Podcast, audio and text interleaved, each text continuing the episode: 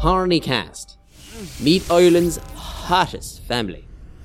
In this podcast series from Whitby and White, we uncover what goes on behind the scenes at Hornycast Productions. and learn how one Irish family brought audio porn to the ears of a new generation. After I was in Reader's Wives twice, I did some modelling. But then I fell pregnant with Chelsea, didn't I? Love Line seemed like a good way for us to make money while I was pregnant.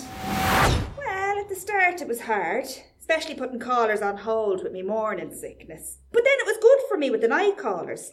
It was something to do, you see, while I was breastfeeding. I'd win the baby while Carol finished the punters off.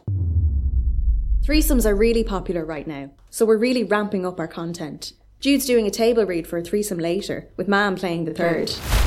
Okay, ladies, we're a bit late starting, so can we please get straight into the script? Sorry, Jude, love, we were down in the Westbury having some lunch. Told you we shouldn't have had that second gin. Can we not sex it up a bit, love? Just give us a biro, a couple of flat whites in a half an hour. we'll put a bit of jizz into it, won't we, Cat?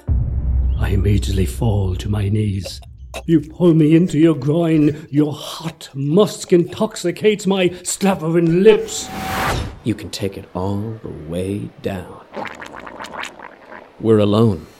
Just us here. Hornycast, Europe's biggest audio porn creator. In this week's Whitby and White podcast, we get to the bottom of the story.